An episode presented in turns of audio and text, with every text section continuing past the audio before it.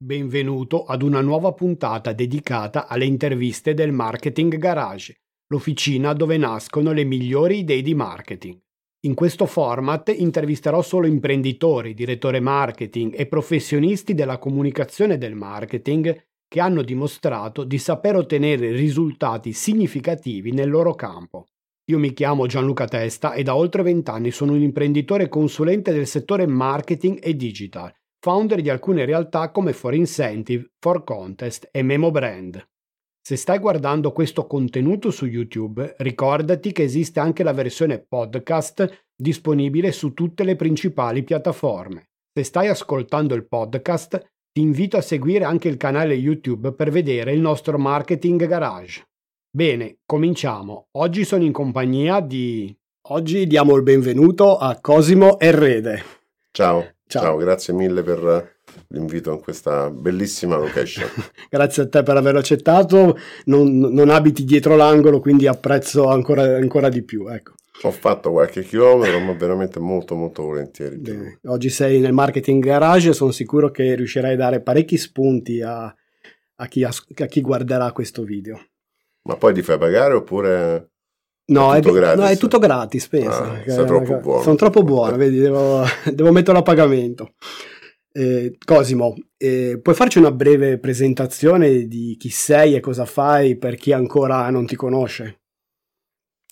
Chi sono e cosa faccio? Mi occupo di marketing, chiaramente, se no non sarei qui, e lo faccio da tantissimo tempo. Preferisco evitare di dire mm quanto tempo, perché sennò poi si scoprono gli altarini che sono un po' più vecchio di quello che sembro. E ehm, nasco come creativo. Tanti anni fa, allora, io avevo questa vena creativa dentro, no? Però se mi mettevo lì con la matita, la carta, facevo i pupazzetti tipo, sai, mm-hmm. i, i, bambini di prima elementare, no? Quei pupazzetti così, le mani, i piedi e la capoccetta rotonda.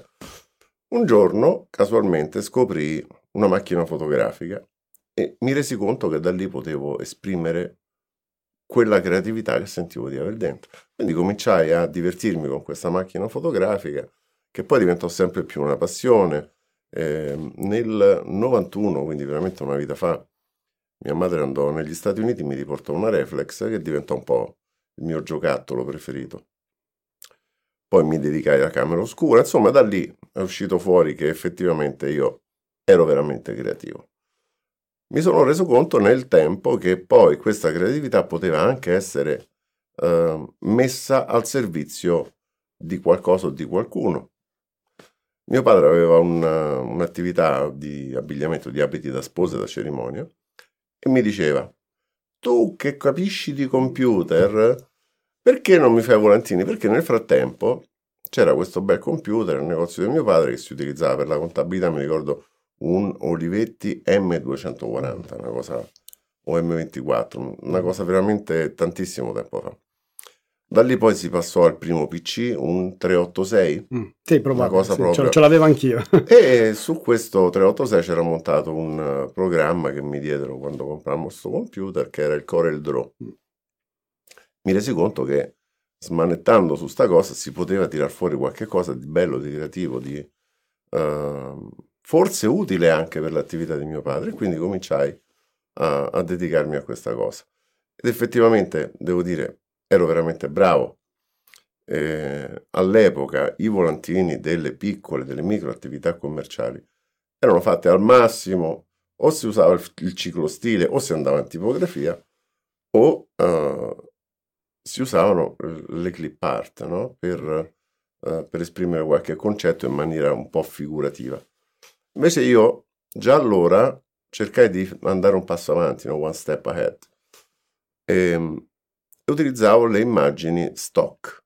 Quindi quando usciva un mio volantino si vedeva era diverso dagli altri, perché? Perché riprendeva il mood delle pubblicità, delle grandi, vere pubblicità, che non utilizzavano il clip art, utilizzavano le, le immagini. Quindi da lì poi eh, è partita la mia avventura. Poi c'è un grosso lavoro di trasformazione nel corso degli anni, mi sono reso conto che quella creatività che tanto amavo rischiava di essere un boomerang per me e per i miei clienti, perché poi dal fare i volantini a mio padre sono passato nel 98 ad aprire la mia prima agenzia di pubblicità, una piccola agenzia di pubblicità uh, a livello locale, lavoravo.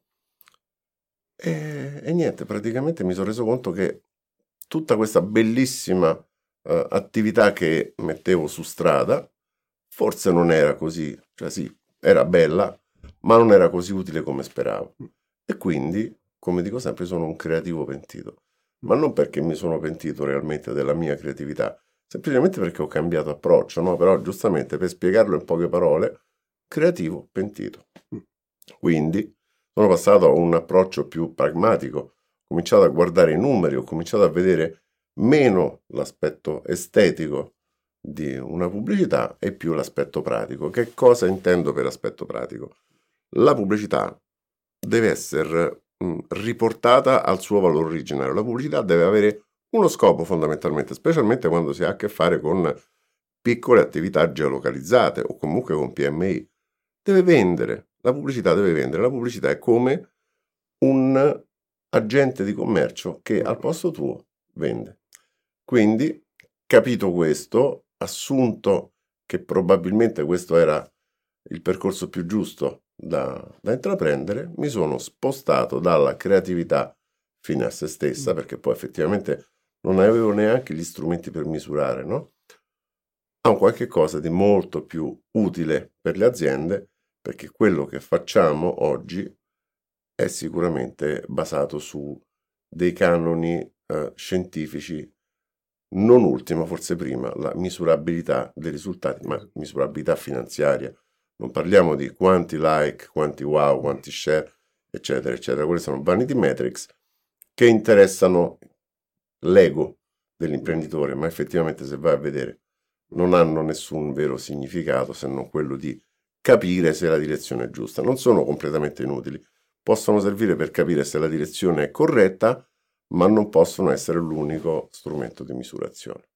Che poi una pubblicità può essere misurabile e quindi cercare, come hai detto te, eh, come obiettivo di vendere, che è l'obiettivo primario, e nello stesso tempo non deve essere necessariamente brutta, perché poi siamo passati a, all'eccesso che, che si pensava solo a creare un copy perfetto per vendere, cercare di ottenere un risultato. Eh, disdegnando magari anche una parte grafica. Quindi non è detto sì. che, che, una pubblicità debba essere brutta, può essere lo stesso bella. Io ho visto anche dei loghi, anche in fase di creazione di marche dei loghi, dei loghi che erano concettualmente molto validi a livello di brand positioning, ma poi erano realizzati molto male. Questo comunque alla fine è, è, è, non, non, ha, non, ha, senso, no? Giusto? No, ehm, anche perché eh, la prima impressione è quella che conta, conta. No? Cioè che non si ha mai una seconda opportunità di fare una bella una prima bella figura una prima bella figura insomma una cosa mm. del genere e, e, quindi no è importante anche l'estetica sicuramente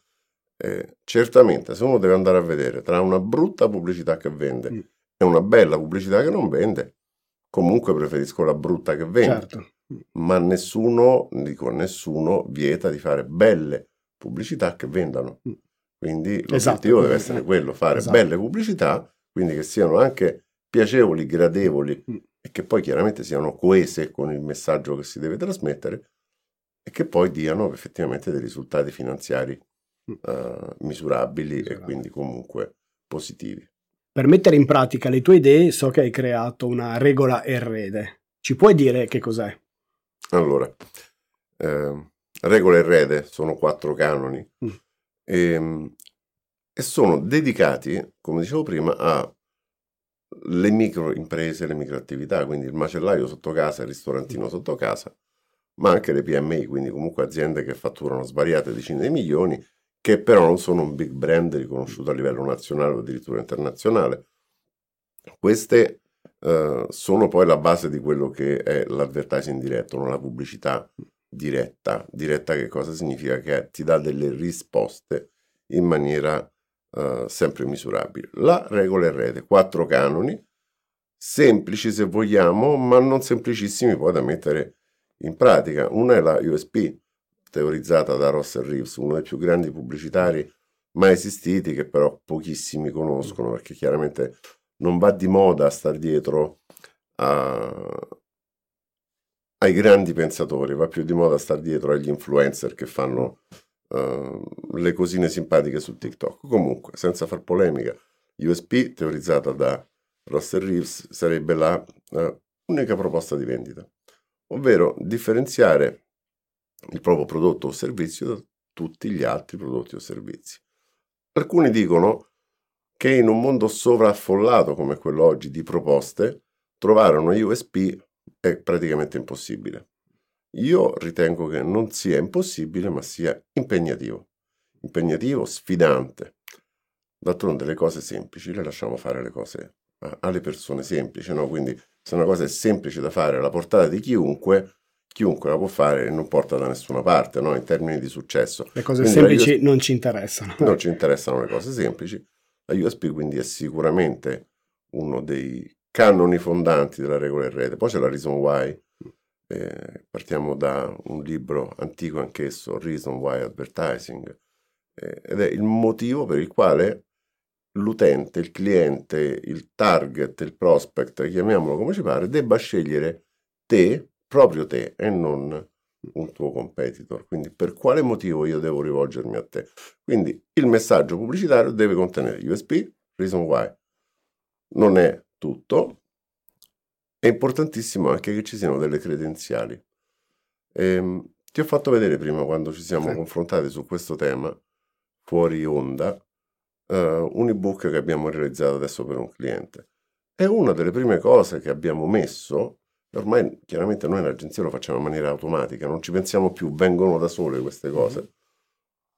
La, uh, l'immagine, la fotografia di questa persona, che è un agente immobiliare in questo caso, con la dicitura chi sono io per dirti questo? Quindi tutto quanto un excursus professionale, ma anche personale, della persona che in quel momento è il venditore, ha qualcosa da vendere, da proporre all'audience, e eh, quale tipo di esperienza ha effettivamente affinché le persone si possano fidare di lui.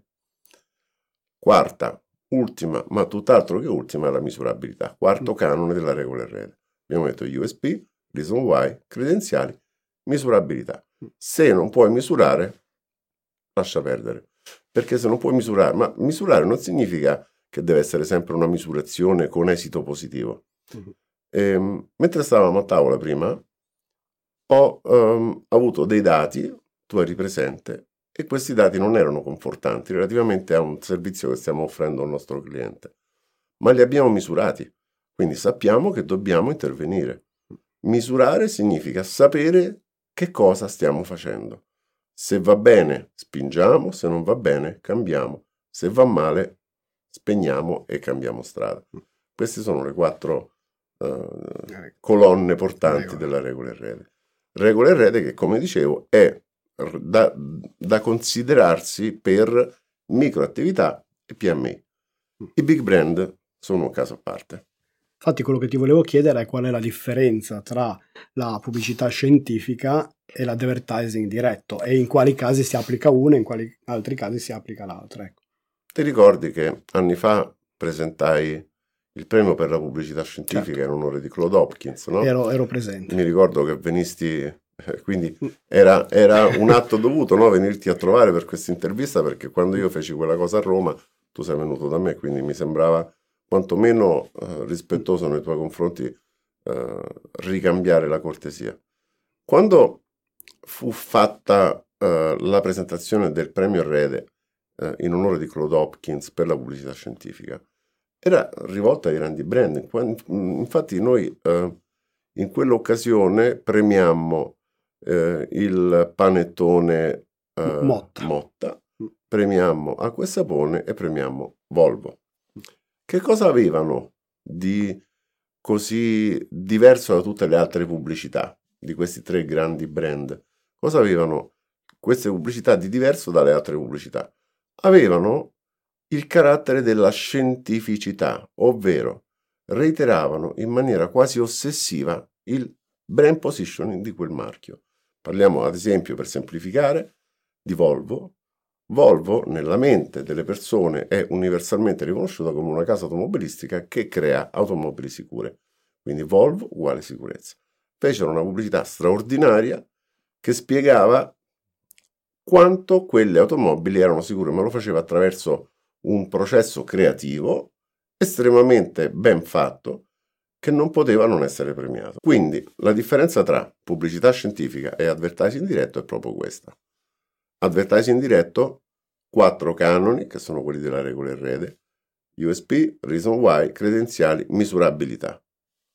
Pubblicità scientifica, big brand, un semplice concetto che è reiterare in maniera ossessiva, ridondante il brand positioning. Il problema è che purtroppo ad oggi gran parte delle aziende riconosciute a livello globale perdono la propria uh, unicità e si mischiano, si um, miscelano a livello di valori l'una con l'altra. E qui poi esce fuori il discorso anche del quello che io dico sempre, brand purpose is a lie. Il proposito um, non insito nelle radici del brand è quasi sempre falso, è messo lì perché va di moda.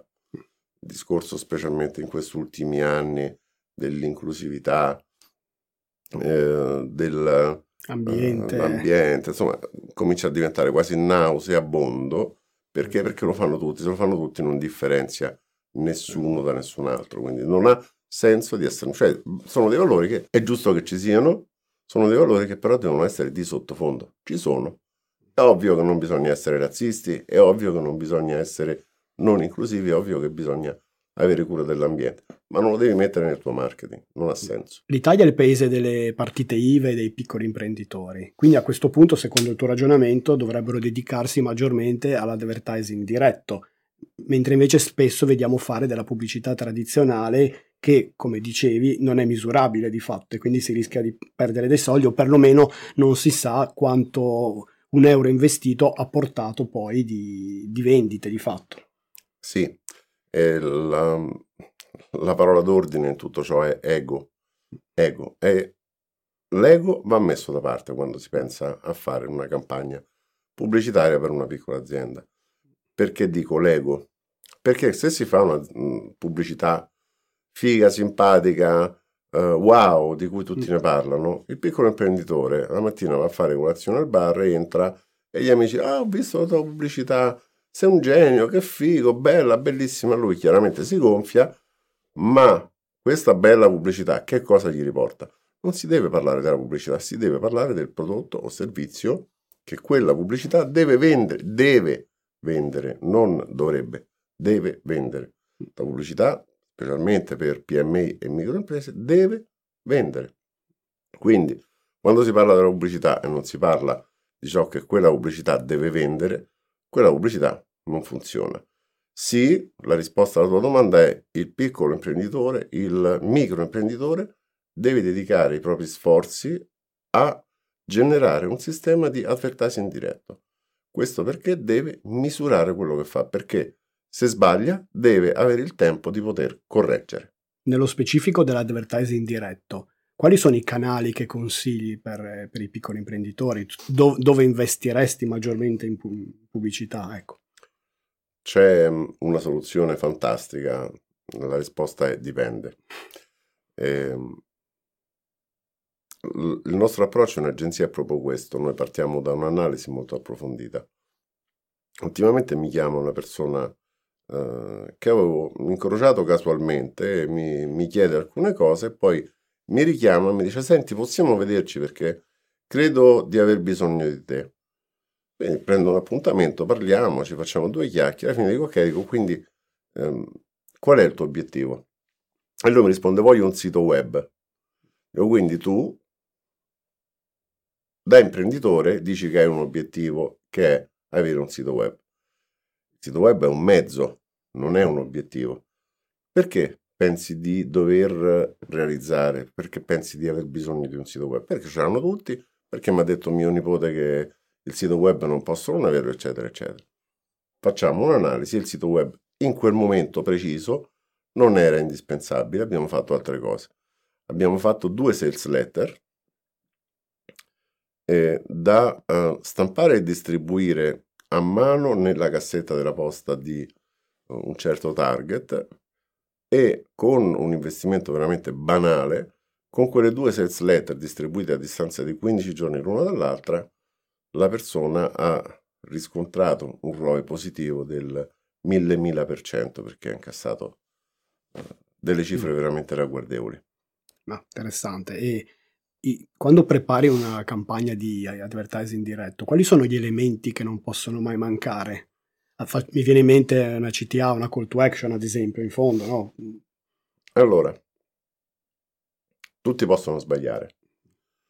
E, ehm, quindi quello che eh, ritengo sia giusto rispondere a questa domanda è non esiste un qualche cosa di imprescindibile.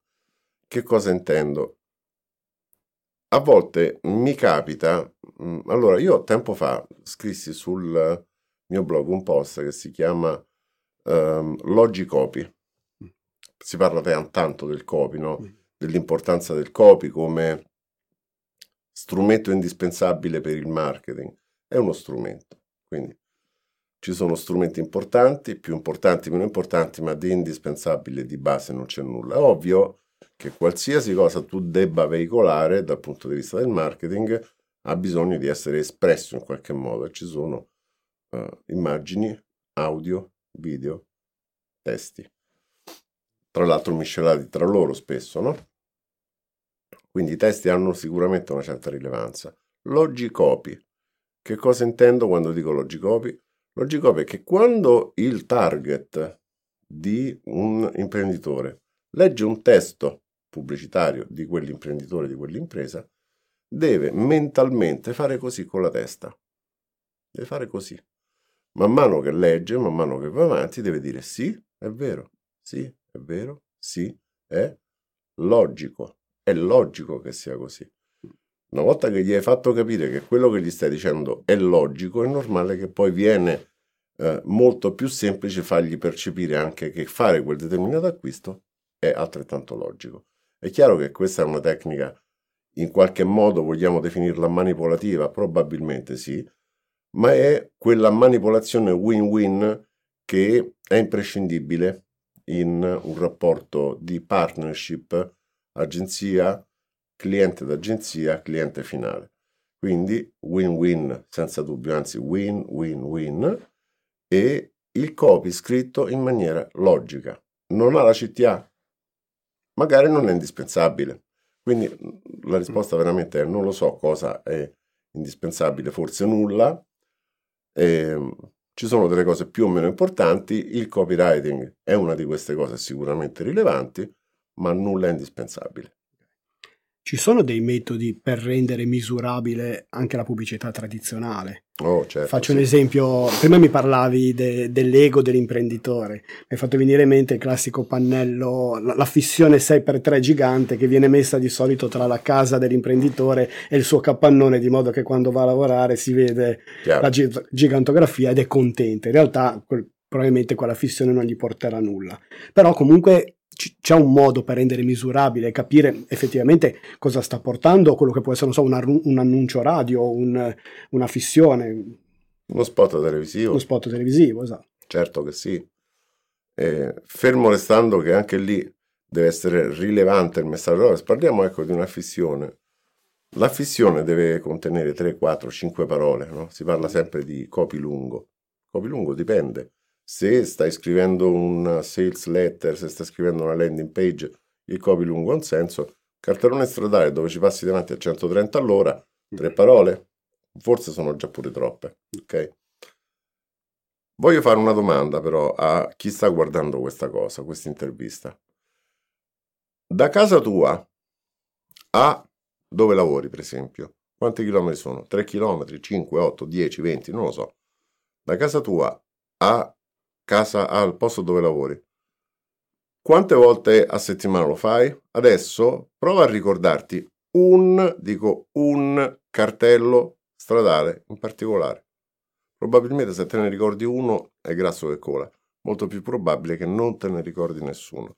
Perché? Perché sono tutti uguali, perché non hanno la sintesi necessaria, perché non sono spesso non sono coerenti con quello che è il pensiero della, dell'automobilista. L'automobilista in quel momento sta pensando a cose che potrebbe essere la guida, potrebbe essere il fatto che ha litigato con la moglie, che ha portato il bambino a scuola, che ha la febbre, insomma, migliaia di cose che passano per la testa di una persona che in quel momento non vuole essere interrotta, se non da un messaggio specifico che lo va a interessare. Quindi è difficilissimo che un cartello stradale possa interessare perché? Perché c'è anche in quel caso sovraffollamento. Quanti ne vedi? 50, quanti ne ricordi? Uno nel migliore dei casi. Rendiamolo misurabile. Esempio, uno spot. Abbiamo fatto, come ti dicevo, uno spot che ha girato sulle reti Mediaset per un'azienda che si occupa di sicurezza domestica. Abbiamo messo come riferimento non il sito dell'azienda, ma un indirizzo veloce da memorizzare perché uno spot televisivo dura 30 secondi e eh, il sito alla fine lo vedi per 10 secondi, una landing page specifica che riportava eh, le persone a visitarla in maniera univoca. Quindi se Gianluca Testa dovesse voler misurare un proprio spot televisivo e comprendere quante persone sono state attratte e quindi sono andate a visitare uno specifico indirizzo web, lo potrebbe fare probabilmente utilizzando uno specifico indirizzo web, quindi una landing page, non un sito diretto. Da lì poi, una volta che ce li abbiamo portati dentro, dobbiamo essere altrettanto bravi a far sì che poi compiano altre azioni fino ad arrivare all'acquisto di quello che vendiamo. Quando mi parlavi dei cartelloni che, che chiunque di noi vede andando a, a lavorare, mi hai fatto venire in mente che poi senza contare i cartelloni di pessimo gusto quelli delle agenzie che il loro credo sia basta che se ne parli. Cosa ne pensi di questi tipi di iniziative? Beh, è chiaro che per essere efficace una pubblicità è importante che se ne parli, no? Mm. Come? Mi guardi con... no, sto scherzando, chiaramente. Eh, non si sente bene, cioè c'è qualcosa che non va. Eh, eh, basta che se ne parli, sì, è purtroppo una cosa diffusissima. Mm. lo utilizzano tantissimi e, e se ne parla tanto poi effettivamente. Quando poi si parla di marketing diventano molti esperti, si dice che siamo una nazione di tutti allenatori di calcio. No, non è vero, siamo tutti quanti marchettari, siamo tutti quanti bravi a uh, di, disquisire di pubblicità che vediamo in giro. Oh, geniale! Madonna mia, c'è questa parola che quando la vedo nei commenti a qualche pubblicità, quasi sempre cretina, geniale, so a prescindere, anche senza guardarla, quella pubblicità che è una cazzata, mm. scusa, scusate, sì. che è una cazzata senza capo né coda. Mm. Questo perché chiaramente le persone senza un minimo di uh, preparazione tecnica su quello che è effettivamente il marketing, crede di potersi esprimere. Io mi ricordo che c'era tanti anni fa una pubblicità, una trasmissione che era tipo il premio per la pubblicità, lo facevano sulle reti Mediaset, se non ricordo male, una specie tipo il telegato per le pubblicità più belle, mm. la serata dei mm. pubblicitari, sì, galà, delle, sì. galà, ecco, da allora sono diventati tutti pubblicitari in mm. Italia. L'esempio l'abbiamo avuto adesso proprio recentemente con la campagna Open to Meraviglia, in cui si sono scatenate un'infinità di persone che commentavano a chi, ne, chi, nel bene e chi nel male, ma proprio sono rimasto veramente colpito da quante persone eh, si, si occupano di marketing o comunque sì, sì. disquisiscono di marketing. Ecco, da... Sì, è un argomento da bar ormai è diventato. Mm, sì. Quindi Mi ha colpito basta... molto, ecco, questo. Sì, sì, argomento da bar. Prima c'erano i bar, come diceva uh, Umberto Eco, adesso ci sono i social che consentono a una marea di imbecilli di dire la propria e purtroppo questa è, insomma, ci riteniamo. Dai, eh, Prima parlavi di target, quindi facciamo un passo indietro. Eh, tu per le tue campagne, come identifichi il target del tuo cliente e, e qual è la tua strategia poi per andare a intercettare? Allora, prima di quello facciamo un'altra cosa in agenzia che è l'analisi di competitor e scenario competitivo. Mm. Quando sappiamo bene chi è il competitor e com'è strutturato lo scenario competitivo, a quel punto andiamo a decidere, ok, qual è quindi il nostro target giusto, corretto, coerente.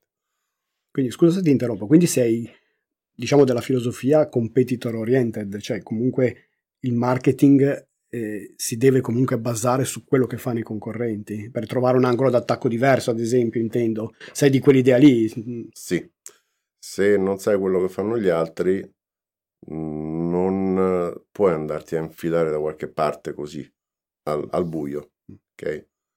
Il um, concetto principale è proprio questo.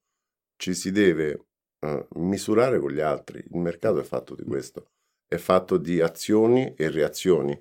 Quindi, se sappiamo cosa fanno i nostri competitor, se sappiamo come è strutturato lo scenario competitivo, possiamo anche decidere quale potrebbe probabilmente essere la strada più corretta per andare a cercare il nostro target all'interno di questo ecosistema. Come fare poi per intercettare il target? Torniamo al discorso di prima, ci sono moltissimi strumenti digital o non digital che possono sicuramente dare dei risultati apprezzabili e comunque sicuramente misurabili. Come diciamo spesso, il marketing è uno sport di contatto e quindi non possiamo non sporcarci le mani, no? quindi per forza di cose dobbiamo eh, entrare in un mercato dove ci sono altri competitor, no? per concludere no? quello che stavamo, sì. quello che stavamo sì, dicendo. Ecco. Quando un'azienda investe in una campagna di advertising diretto, eh, c'è un ROI, un ritorno sull'investimento che si può aspettare? Cioè, tu hai già detto prima che non necessariamente può essere positivo, perché ci possono essere campagne che, che, che effettivamente non lo sono, ma il grosso vantaggio è proprio la misurabilità. Però no, normalmente per tua esperienza si riesce a fare in modo che l'euro investito possa portare un, un, guadagno ecco, da sul, sull'investimento fatto a livello di vendita. Allora, ci sono certamente degli accorgimenti. Il primo imprescindibile accorgimento è quello di far investire pochi denari alle aziende con vari test, piccoli test a basso impatto di budget. E sulla base di questo primo approccio si verifica quale di questi strumenti potrebbe funzionare meglio. Quello che funziona meglio lo andiamo a spingere. A quel punto chiaramente si parte da una posizione privilegiata, perché già sai che facendo quelle azioni ottieni dei risultati sicuramente incoraggianti. Quindi a quel punto, solo dopo una prima fase di test a basso budget, possiamo dire facciamo questo che molto probabilmente ci darà un ROI positivo. È molto interessante perché si tratta di andare a scalare campagne che hanno già dimostrato comunque di essere performanti nel, nel loro test. No? Quindi, esattamente, eh. esattamente. Parlavamo di piccole aziende che poi possono essere relativamente piccole, che come dicevamo ci sono anche aziende che fatturano decine di milioni e hanno diversi dipendenti. Eh, ci sono dei casi che hai riscontrato per cui l'advertising diretto non è adatto? Mi vengono in mente magari aziende che possono puntare sul, sul mercato del lusso, ad esempio, che potrebbe, potrebbero avere qualche remora a fare pubblicità di questo tipo? Il mercato del lusso, innanzitutto bisogna comprendere che cosa si intende per mercato del lusso, perché è sicuramente un termine molto abusato. E ehm, mercato di percezione del lusso o mercato del lusso sono due cose differenti. Parlando con uh, un personaggio che stimo moltissimo, personaggio pubblico, e mi faceva lui l'esempio dell'Apple Watch. L'Apple Watch è lusso percepito, ma non è lusso. Mm. Perché quanto costa un Apple Watch? 300 euro. 3, 4, 4 5, però cioè. chi ce l'ha lo sfoggia facendo il figo come se ci avesse addosso mm. un uh, elemento aspetta, di prestigio. Aspetta che, che lo levo. Eh vabbè. E, e mi diceva appunto, quello è il lusso percepito. Il lusso è un'altra cosa, è quella cosa che non si possono permettere in tanti. L'Apple Watch se lo possono permettere praticamente tutti. tutti. Come fare affinché un uh, oggetto o un servizio che ha a che fare con lusso o lusso percepito uh, entri nella sfera di influenza dell'advertising diretto? utilizzando quella tecnica di cui abbiamo parlato all'inizio, ovvero vendere con una bella pubblicità, quindi una pubblicità che sia esteticamente gradevole, che sia bella, che sia piacevole, che rappresenti i valori del target, perché poi di quello si parla, ma sempre vendere. Quindi uh, utilizzare i due canoni l'uno accanto all'altro, estetica e efficacia, e far sì che questi due canoni uh, si nascondano l'un l'altro. È molto, molto complesso sicuramente, è sfidante, ma sono delle idee che si possa fare. Devo dire, non mi è mai capitato di dover gestire una campagna di oggetti di lusso con l'advertising diretto, ma credo che la strada giusta sia questa. Se venisse da te un potenziale cliente che vuole lanciare un brand da zero, tu come agenzia come lo approcceresti? Che consigli gli daresti? Allora, ehm, mi è capitato, non poche volte devo dire, che le persone possano avere delle idee che credano, credono di poter cambiare uh, gli scenari uh, di quello specifico settore. Penso che sia abbastanza comune, no? perché le, ogni giorno nasce un'idea, ognuno sì, pensa di aver avuto sì. l'idea del prodotto del secolo, poi implementarlo e renderlo esecutivo un progetto non è semplice. No? Non solo. Eh, quando una persona decide di mettere anima e corpo per realizzare quello che secondo lui è un oggetto o un servizio eh, rilevante, andarlo a smontare probabilmente è la cosa migliore. E io ho una tecnica pressoché infallibile perché mette le persone di fronte alla realtà dei fatti. Dico io, Cosimo e Rede, sono anni che faccio questo lavoro, molti anni, e ehm, ho avuto centinaia e centinaia di clienti, uh, ho servito veramente tantissime aziende, faccio cose che non fa quasi nessuno, eppure posso assicurarti che di Cosimo Rede non frega niente a nessuno. Io lì fuori, cioè fuori della cerchia delle persone che sa chi sono, sono assolutamente ininfluenti. Cioè se io esisto o meno non cambia nulla. Quindi parto da me, poi faccio capire. Quindi ora ti rendi conto che del tuo prodotto o servizio non frega un cazzo a nessuno, allora vedi le persone che fanno, li metti davanti alla cruda realtà, ma lo fai nel loro esclusivo certo, interesse. Gli fai capire, non facciamoci illusioni di sorta, potrebbe essere un successo, dobbiamo fare i passi secondo uh, dei canoni di test, perché poi sempre lì andiamo a sbattere, gira certo, e gira. Certo. Se non andiamo a testare, non possiamo sapere se questa cosa funziona o non funziona. Quindi partiamo piano piano, non ti faccio buttare soldi inutilmente in campagne sfarzose, perché ti farei del male e non è questo che voglio. Devi prendere atto del fatto che di te non frega niente, a nessuno. Preso atto di questo, adesso cominciamo a lavorare. Questo è il mio approccio generalmente. Ti ti volevo fare un, una domanda su una riflessione su dove, dove, andrà il mercato dell'advertising diretto, nel senso che ha avuto un momento di, di massimo splendore probabilmente a metà del secolo scorso, no? con, soprattutto anche col discorso della vendita per corrispondenza, c'era tutta una serie di, di meccanismi per cui andavano anche in quella direzione lì. Poi negli anni della pubblicità, del boom eh, che c'è stata, solo che la pubblicità televisiva in Italia, le reti Mediaset, quindi si è perso quasi completamente questo discorso di misurabilità dei dati, perché abbiamo vissuto un po' in una bolla in cui si faceva della pubblicità classica tradizionale. Ora siamo tornati nuovamente a misurare anche un po' grazie al fatto dei strumenti che si sono succeduti, come ad esempio, faccio esempio Google Ads eh, o le Facebook Ads, che comunque permettono di, di misurare di nuovo molto eh, i nostri investimenti. Eh, come vedi il futuro mm, di questo settore? Pensi che continuerà a evolversi? È un mondo in divenire, quello del marketing, che però non può prescindere da solide basi storiche se vuoi conoscere il futuro devi studiare il passato. E c'era il grande maestro Arrise che diceva non studiate il marketing, studiate la storia, no? E probabilmente aveva ragione.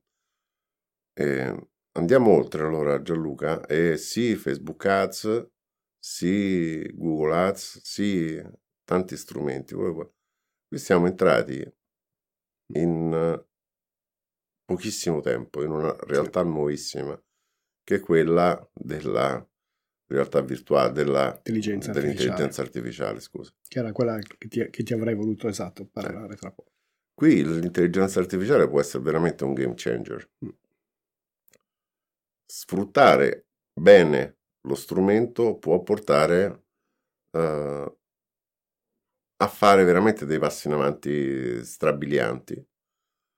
Io ritengo che utilizzare lo strumento avendo delle basi di conoscenza di quello che è stato il nostro pregresso come pubblicitari sia una ricetta di successo, quasi, quasi, perché poi la certezza non ce l'abbiamo, quasi matematica. Quindi eh, il futuro dell'advertising lo vedo molto legato all'intelligenza artificiale, molto.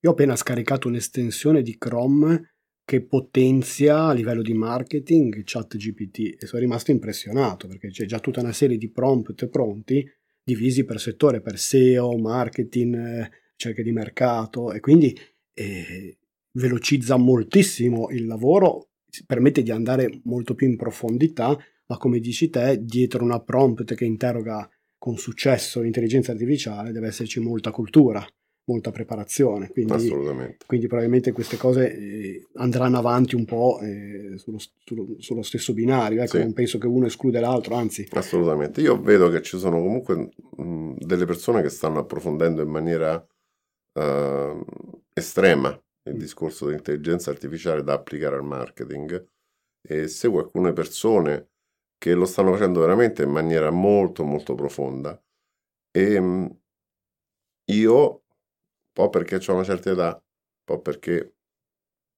non sono mai stato uno uh, che segue in maniera, diciamo, da, da first mover uh, le nuove tecnologie, eccetera. La seguo con attenzione, ma non saprei mettermi lì a lavorare al marketing attraverso un'intelligenza artificiale.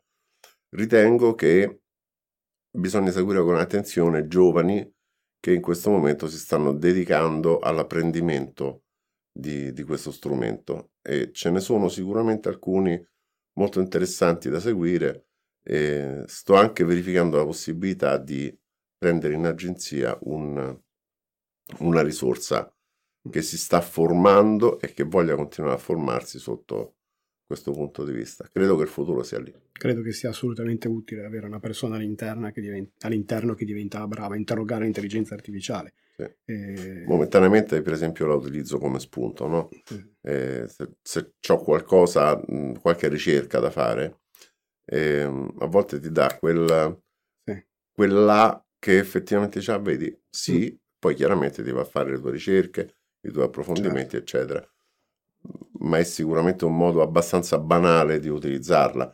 Sono certo che ci sono già e ce ne saranno sempre di più eh, modi veramente intelligenti e interessanti per, per applicare l'intelligenza artificiale al marketing. Infatti sono rimasto molto colpito perché mi è capitato per una serie di ragioni in questo periodo di rileggere dei libri storici come quello di Kennedy, Reason Why, quello di Hawkins, eh, Scientific Advertising, anche quello di Ogilvy, Le confessioni di un pubblicitario. E sono libri scritti anche eh, cento anni fa, anche, no? Quindi, eppure sono incredibili, al di là delle, delle, delle, tecnologie del momento, in cui magari loro parlano di vendita per corrispondenza, adesso magari mm, se ne fa meno, però sono incredibilmente attuali. Nello stesso tempo siamo di fronte a tecnologie che evolvono veramente velocemente come l'intelligenza artificiale. In pochi mesi c'è stato un, un, boom, perlomeno nell'opinione esisteva da molti anni, però perlomeno c'è stata una diffusione a, a, a tutti in questo. Cosa ne pensi quindi di questi concetti di cento anni fa ancora validi e, e nello stesso tempo questa tecnologia che, che, corre così veloce?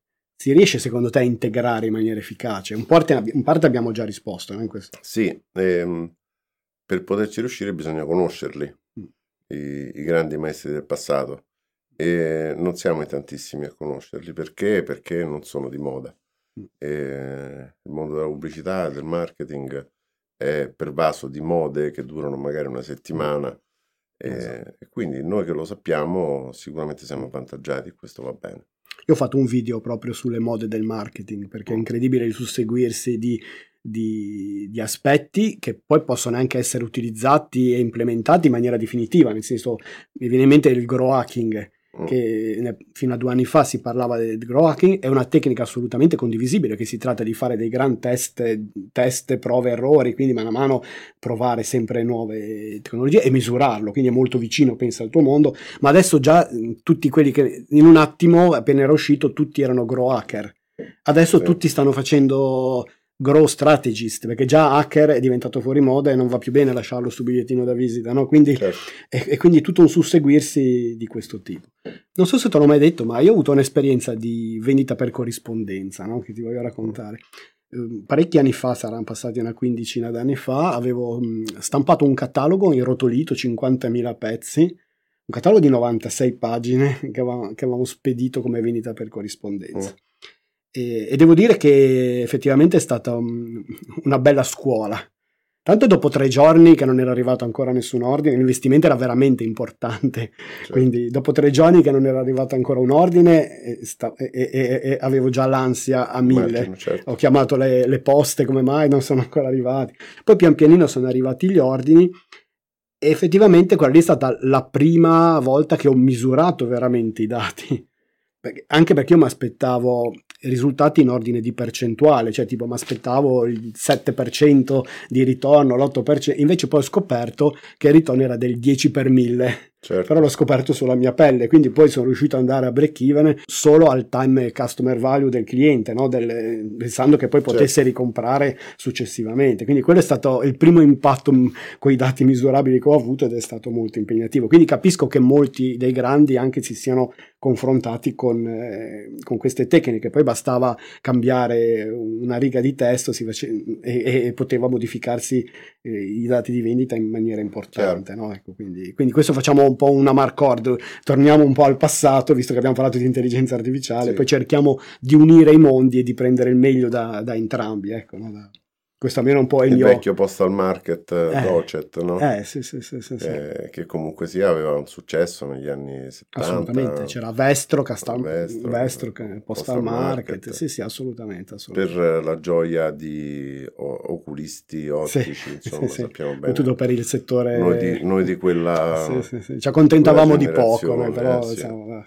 parliamo un pochettino più della tua vita di agenzia, diciamo. Eh, hai un mentore, una persona a cui ti sei ispirato o che ti ispiri maggiormente, che ti ha o assegnato più profondamente la tua preparazione e la tua vita in agenzia? Sì.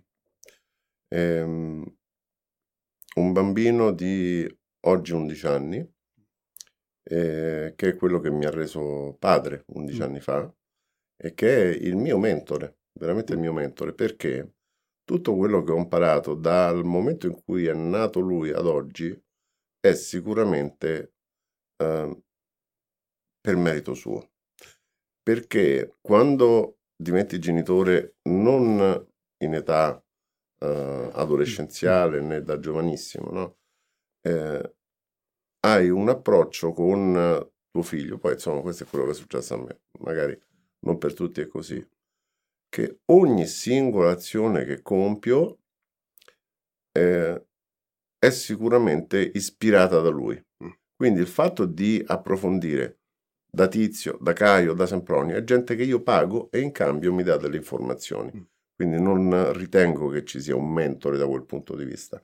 Tizio, Caio, Sempronio, quant'è? 100, 50, 80, mi danno delle informazioni in cambio, ma chi mi ispira veramente è mio figlio è mio figlio perché è quel motore che mi spinge a andare da tizio a dargli 100 mm.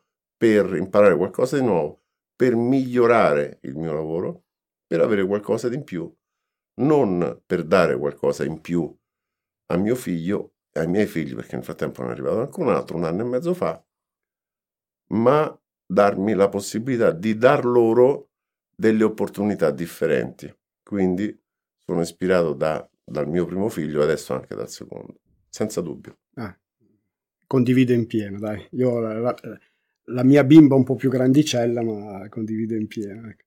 Parlavi di, di, formatori adesso, mi hai fatto venire in mente una cosa. Eh, a me non piace quest'idea che i formatori chiamano chiunque vada a un corso e quindi paghi per avere un'informazione, quindi di approfondimento, di essere considerati subito studenti. No? È una cosa che io detesto, nel senso perché per me è un rapporto tra fornitore e cliente. Certo. Nel senso, io mi considero un cliente, vado, se tu hai delle informazioni da darmi che io in questo momento non ho e mi interessano, vengo da te e continuerò a essere tuo cliente fino a quando avrai qualcosa da darmi. Io la ragiono. M- mentre invece c'è questo presupposto per cui se tu vai a un corso, di formazione, qualunque genere, tu sei considerato a, vita un, uno studente. No? Tu cosa ne pensi di questa? Io mi sento uno studente in generale, a prescindere, sì, ma non di Tizio, non esatto. di Caio, non di Sempronio. Cioè mi sento uno studente perché sono colui che studia per migliorare se stesso, mm. ma non perché mi ci deve appellare Tizio, Caio, Sempronio. Esatto. Sono assolutamente d'accordo con sì, te. Sì, per me i valori fondanti per me sono crescita e curiosità. Anche io sono una persona molto curiosa, ogni cosa voglio andare a capire come funziona. Ecco, quindi assolutamente anch'io mi considero uno studente della vita, no? De, del marketing certo. in particolare, ma, no, ma, non di una persona in particolare. Ecco, quindi certo. questo, e... Concordo al 100%. Mm. D'altronde, eh, anche questa è una tecnica di marketing. Esatto, è una tecnica di marketing per, per rendersi indispensabile. No? Ma per, per rendersi indispensabile, eh. è proprio un un rituale quasi, sì, sì. No? immergersi in, in maniera superiore. Che per carità io li capisco, questi poi riformatori, perché ormai non, non, dico che non hanno più nulla da dire, ma. Quasi giustamente, e quindi devono ricorrere a degli stratagemmi che poi li possa portare a portare dentro ai propri corsi qualche persona. Ma ormai chi fa i corsi di marketing, il 99%, eh, è l'opportunity seeker di, di turno, insomma. non la... c'è più eh, quello che fa... Uh, voglio, voglio andare un po' oltre diciamo, i nostri confini, che poi sono poveri e ristretti sicuramente, perché il mondo del marketing in Italia offre poco, eh, ma se andiamo all'estero eh, c'è gente che sicuramente eh, va ben oltre andare alla ricerca di un'opportunità. Hai parlato allora della, del mentoring che ti fa tuo figlio. Invece hai un antagonista, qualcuno con cui ti confronti aspramente? So, no. No, io sono sempre esatto. molto, sono sempre molto accondiscendente. Infatti eh, la domanda nasce proprio da questo, perché io ti invidio la capacità che hai di entrare di spigolo in ogni discussione e di farti amare ampiamente da, dai, dai, tuoi interlocutori. Ecco per... Allora, è sicuramente importante polarizzare, mm. ok? Bisogna saperlo fare.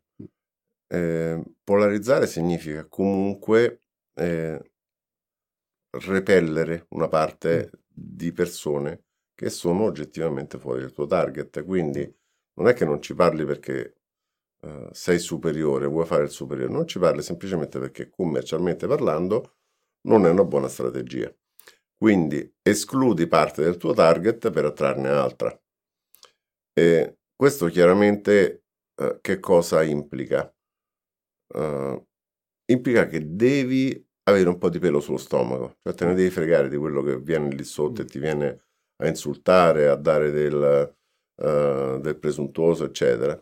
Semplicemente quando vedi che sei arrivato lì significa che hai sobillato quanto giusto, lo prendi, lo cancelli, lo mandi a casa, finisce e altri sicuramente ti danno uh, invece manforte. Questi che ti danno manforte sicuramente possono essere poi delle persone con cui intraprendere un discorso, che non deve essere un discorso mai, mai, non deve essere un discorso uh, dall'alto verso il basso, ma deve essere un discorso orizzontale, un discorso orizzontale con persone in target, con persone non in target verticale, io sono io, tu non sei un cazzo fuori da qui, persone con cui si trovano uh, dei punti di contatto, è chiaro che ci si deve confrontare, perché quello che poi dice si fa come dico io perché io lo so e tu non lo sai, ricordiamoci che poi la sera è il piccolo imprenditore che apre il cassetto e vede se ci sono soldi o no.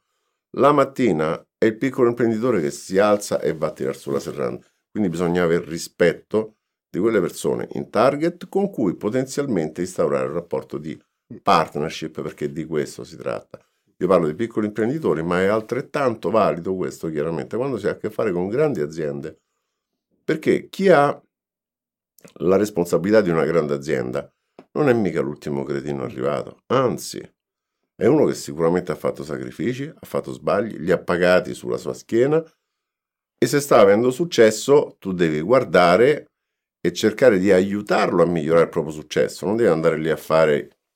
Il gran maestro, eh, sì, no? Sì. Perché purtroppo c'è questo atteggiamento, fare i gran maestri, ma i gran maestri, cioè quello magari c'è un'azienda che fattura 100 milioni di euro, sì, tu il tuo milioncino, due milioncini, tre milioncini di euro vai a insegnare a lui in maniera verticale, no, ti metti vicino a lui, ascolti e cerchi, sulla base della tua esperienza nel marketing, di aggiustare quello che si può aggiustare, perché chiaramente a volte capita che non c'è nulla da aggiustare, eh? certo, ci mancherebbe. Certo, certo, Bisogna anche essere um, umili e dire, caro mio, tu stai bene così, non vengo qui solo perché voglio i tuoi soldi e ti faccio fare cose di cui non ho bisogno. Io l'ho visto fare. Io, Io l'ho visto fare a un formatore in particolare, fatto cambiare, rivoluzionare un brand che andava bene e questo ha chiuso. Esatto. Lo fanno. Penso anche di aver capito. Lo fanno. E... Conosci sia uh, il formatore sì, che, sì, il, penso di aver capito, che il, diciamo, e... l'imprenditore. Ci sono aziende che effettivamente hanno anche un marketing eh, molto valido. Ecco, stam- stamattina quando abbiamo preso il caffè, che mi hai fatto vedere, ah guarda, un tuo cliente mi hai detto, no? Sì. Quel, quel cliente lì ha un marketing. Io una volta che entravo in quell'azienda lì, gli facevamo un'opera di incentivazione, quindi un, era un'operazione legata alle vendite, ma a livello di marketing non avrei saputo dirgli eh, cosa, cosa, fare di diverso, perché erano veramente molto avanti, molto bravi. Ecco, c'erano confezioni che cambiavano proprio il modo d'uso del prodotto, quindi creavano occasioni d'uso del prodotto con il packaging, quindi molto molto bravi. Ecco, quindi cosa gli vuoi dire a un'azienda di questo tipo qua? Dicevi di polarizzare e quindi di respingere una parte di target. Questo forse è una delle parti che un imprenditore recepisce con minor facilità, credo, no? Perché normalmente si ha l'idea un pro- ah, il nostro prodotto è per tutti. Ma in realtà, come si dice, se è per tutti vuol dire che non è per nessuno. Forse questo è una delle è un Guarda. po' è controintuitivo, quindi magari l'imprenditore a volte fa fatica a posizionarsi in maniera diretta e dire no, rinuncia a questa fetta di mercato sì. per eh, andare incontro a quelli che sono i miei veri clienti, no? È vero. Eh, va detto anche questo, che magari non tutte le attività sono tarate per poter generare controversia. Certo, certo. Perché se uno ha, che ti posso dire, uh, fa il gommista, no, ma che controversia può generare? Che, cioè, con chi te la vuoi prendere? Chi dovrebbe essere il tuo nemico? C'è questa idea che bisogna sempre avere un nemico, no?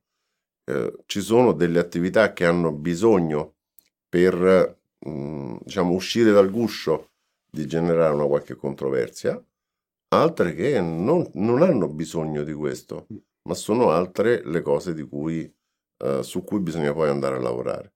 Mm. Quindi bisogna anche fare in modo che uh, le persone che stanno lì fuori e che lavorano e che, come dicevo prima, la mattina alzano la serranda, la sera cercano di capire se basta per la pagnotta quello che hanno trovato dentro il cassetto, bisogna avere rispetto di quelle persone, perché sono persone che si fanno un mazzo tanto, probabilmente più di me di te messi insieme, e cercare di dargli quello di cui veramente hanno bisogno, non quello che io, uomo di marketing, credo che sia figo. Il mm. figo qua non esiste. Qui esiste solo e esclusivamente l'interesse esclusivo del nostro cliente. Punto. Il resto sono chiacchiere. Concordo al 100%. E ti è mai capitato a volte però di presentare un piano marketing dettagliato per un cliente? Sai che quella è la strada giusta per lui, ma lui non mette in pratica. Non vuole met- come ti comporti? Guarda, non caso? si tratta neanche di mettere in pratica, si tratta anche mh, in certi casi di non avere il coraggio mm. di seguire una strada che, è, che, non si è abituati a seguire perché si è sempre fatti in una maniera differente. Sono dei business che vanno aggiustati, mm. senza dubbio, e, mh, sempre con il dovuto rispetto, ma ci sono dei business che vanno aggiustati. E, mh, il nostro approccio al marketing generalmente come funziona? Noi prima di mettere mano a qualsiasi attività partiamo da un'analisi, scenario competitivo, SWOT analisi, eccetera, eccetera. esce fuori il librone di 3, 4, 500 pagine, cioè non esagero, che va anche sulla, sulla SEO, facciamo anche una pre-audit SEO, eccetera.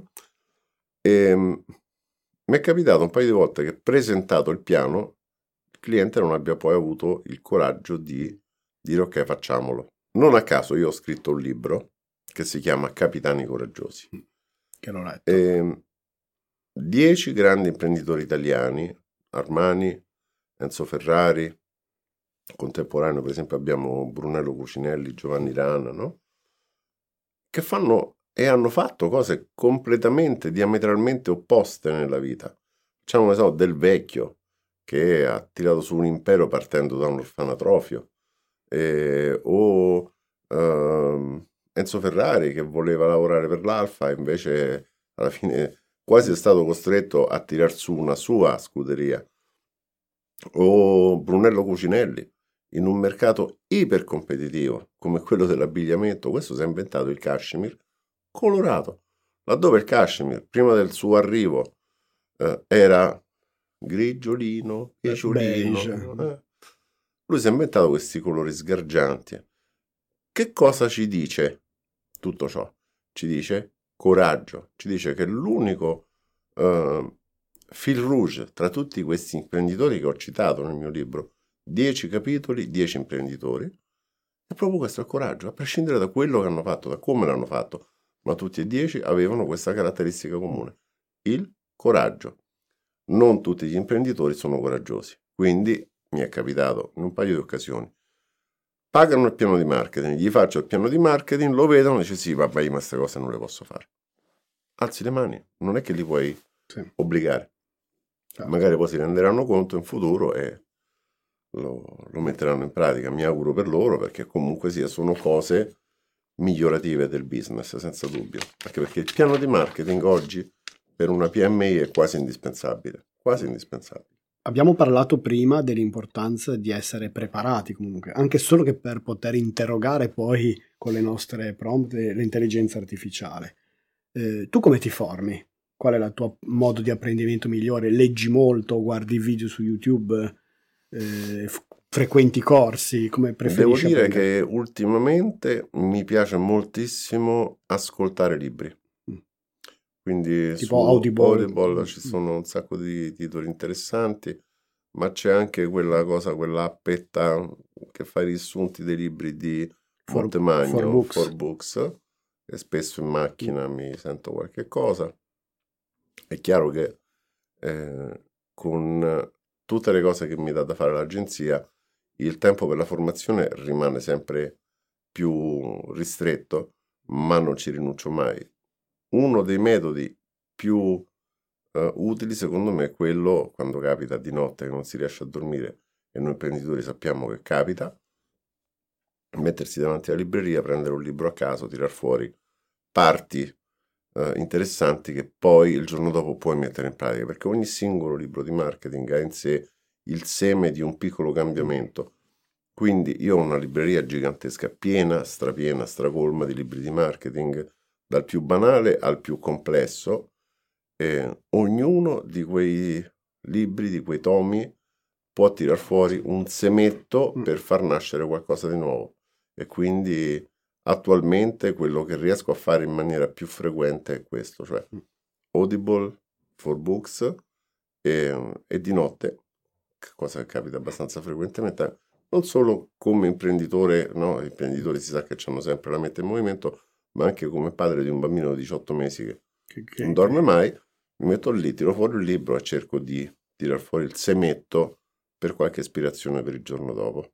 Anche perché poi rivendico sempre eh, la bellezza di fare collegamenti.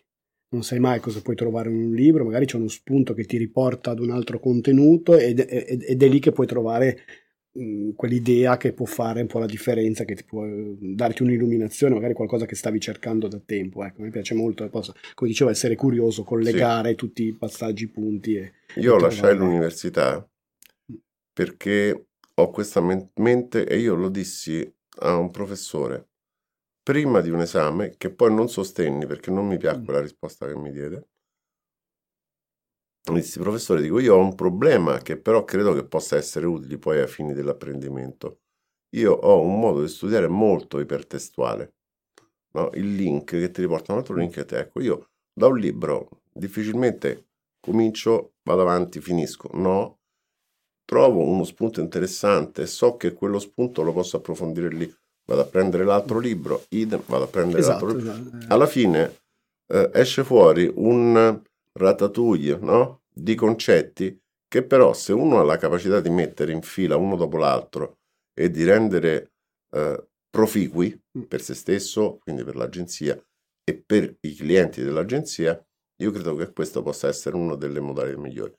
Andai via senza dis- mh, mm, discutere quell'esame perché non mi piacque quello che mi disse il professore. Mi diceva, i libri sono libri, cominciano in prima pagina e finiscono all'ultima eh. pagina. Io arrivederci, professore, abbandonare l'università. No, sono assolutamente d'accordo, anch'io ho questo, lo stesso identico approccio e se ci pensi è un po' l'approccio dell'intelligenza artificiale, se vai a vedere di come mm. ragiona, nel senso che va a prendere a impancia tutta una serie di, di idee, cerca di andare poi a collegare e ti, dà un output no, che, che, sintetizza sì. un po' il tutto, sì, no, se, se, ci pensi. No, da... Hai un libro particolare che ci puoi consigliare di, dei tanti di marketing che hai letto? Ce n'è uno che è il riassunto di corsi che nel corso del tempo, mm. scusate il gioco di parole, ho pagato forse intorno ai 100.000 euro, mm. tutto racchiuso in un libro e questo libro è un libro nero di una banalità quasi disarmante, ma ci sono dentro tutti i concetti che io ho imparato pagando sfior di, di, di quattrini mm. in giro per il mondo a vari formatori questo libro si chiama Cashvertising. Non so se lo hai mai letto. Non mi sembra. Beh, leggitelo. Mm. mm. Libro nero dove dentro c'è tutto ciò che abbiamo nel corso mm. degli anni, perché poi abbiamo fatto anche molti corsi insieme, io te. Abbiamo studiato tutto quanto all'interno del libro. Mi piace moltissimo anche Nireyal. Il bello di lavorare nel marketing è che puoi lavorare sia come agenzia Oppure puoi lavorare anche come direttore marketing esterno per aziende, che so che, che hai già fatto, oppure si possono lanciare anche dei progetti in proprio, sì. sfruttando le proprie competenze, naturalmente, quindi partendo avvantaggiati in un certo senso. Ecco.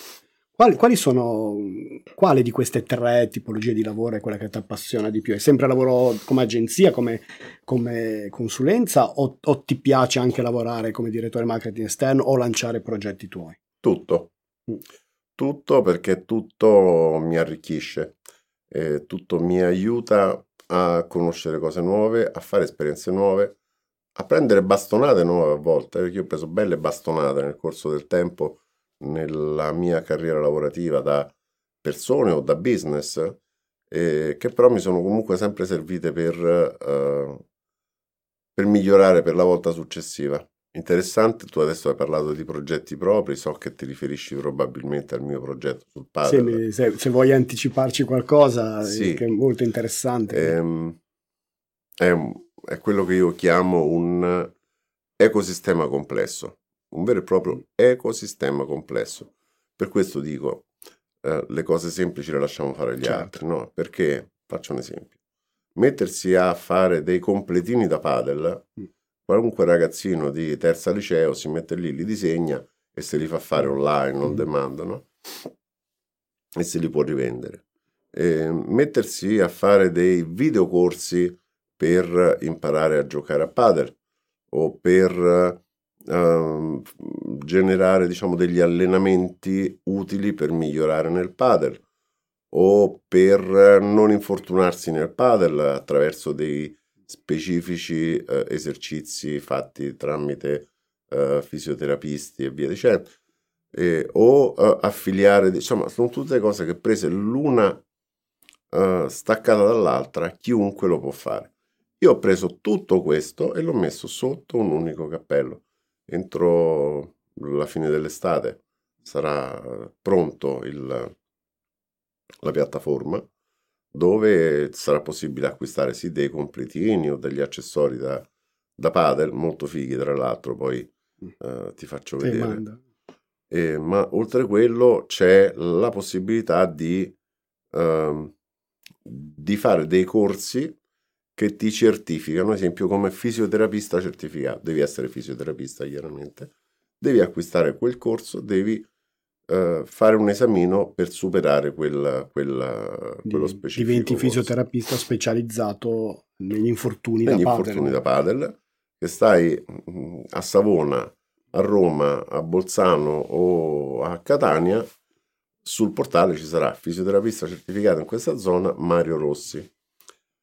Il fisioterapista, tra l'altro, potrà disporre di specifiche eh, per esempio creme per il pre e il post workout eh, che mi sono state peraltro suggerite da un caro amico molto molto un esperto eh, di interessanti queste... diciamo quelle creme.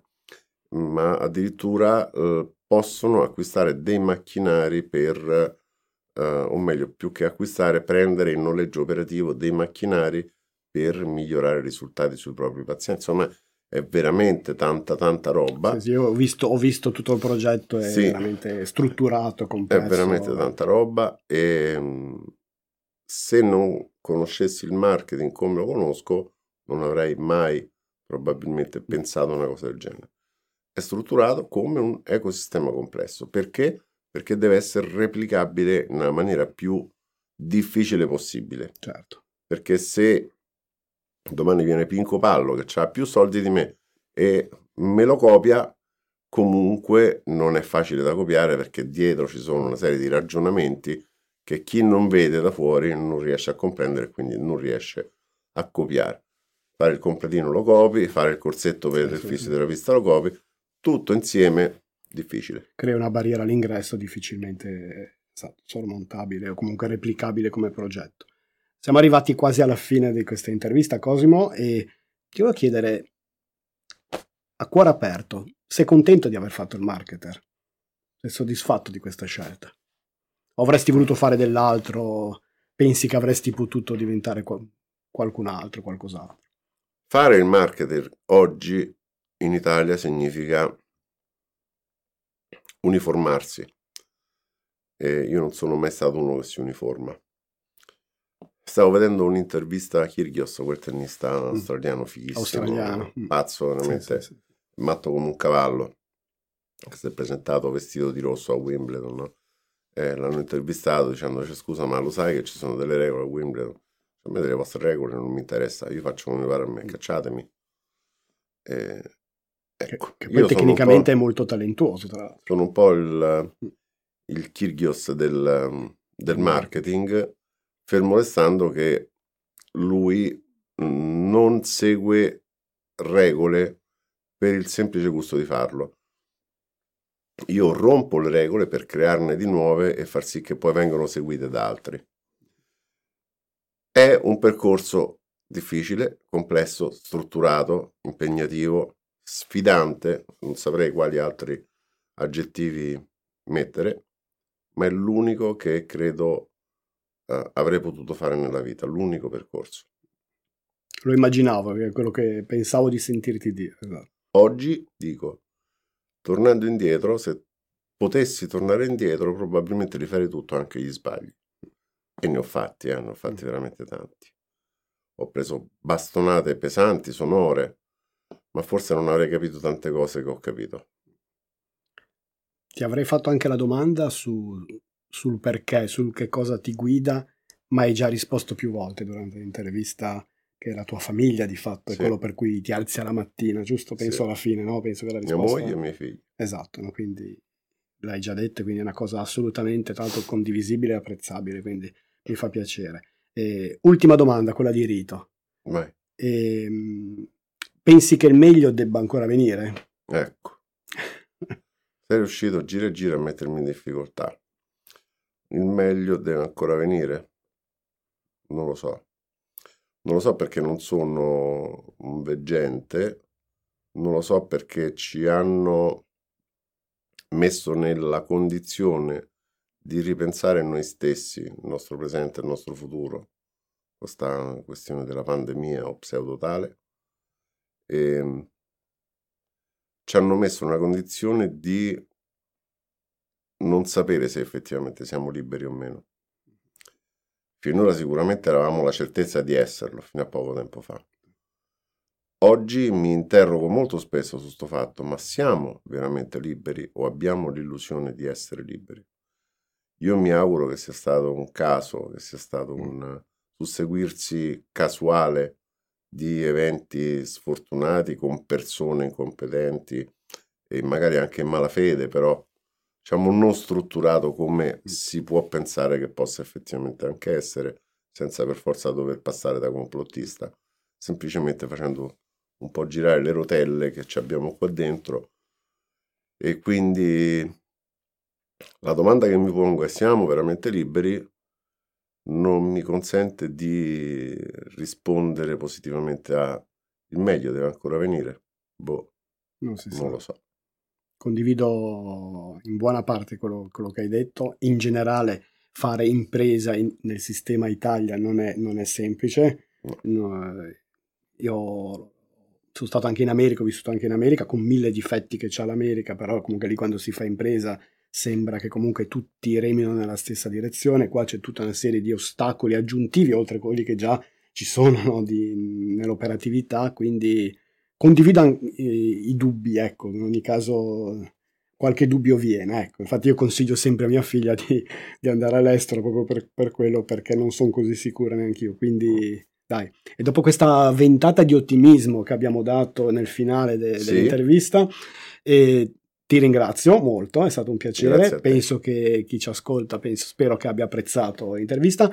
Finisco, prima che mi dimentico, col rituale de- della consegna della maglietta di Marketing Garage. Per essere passato qua, ecco qua. Ovviamente, eh, essendo una XL, non è sufficiente per il sottoscritto L'ho fatto apposta le XL. almeno 3 XL. Comunque. Io ho fatto l'XL sapendo che, che venivano gli amici grossi. È veramente ecco. bella. Grazie. Dai. Ciao a tutti, a presto. Bye. Bye bye.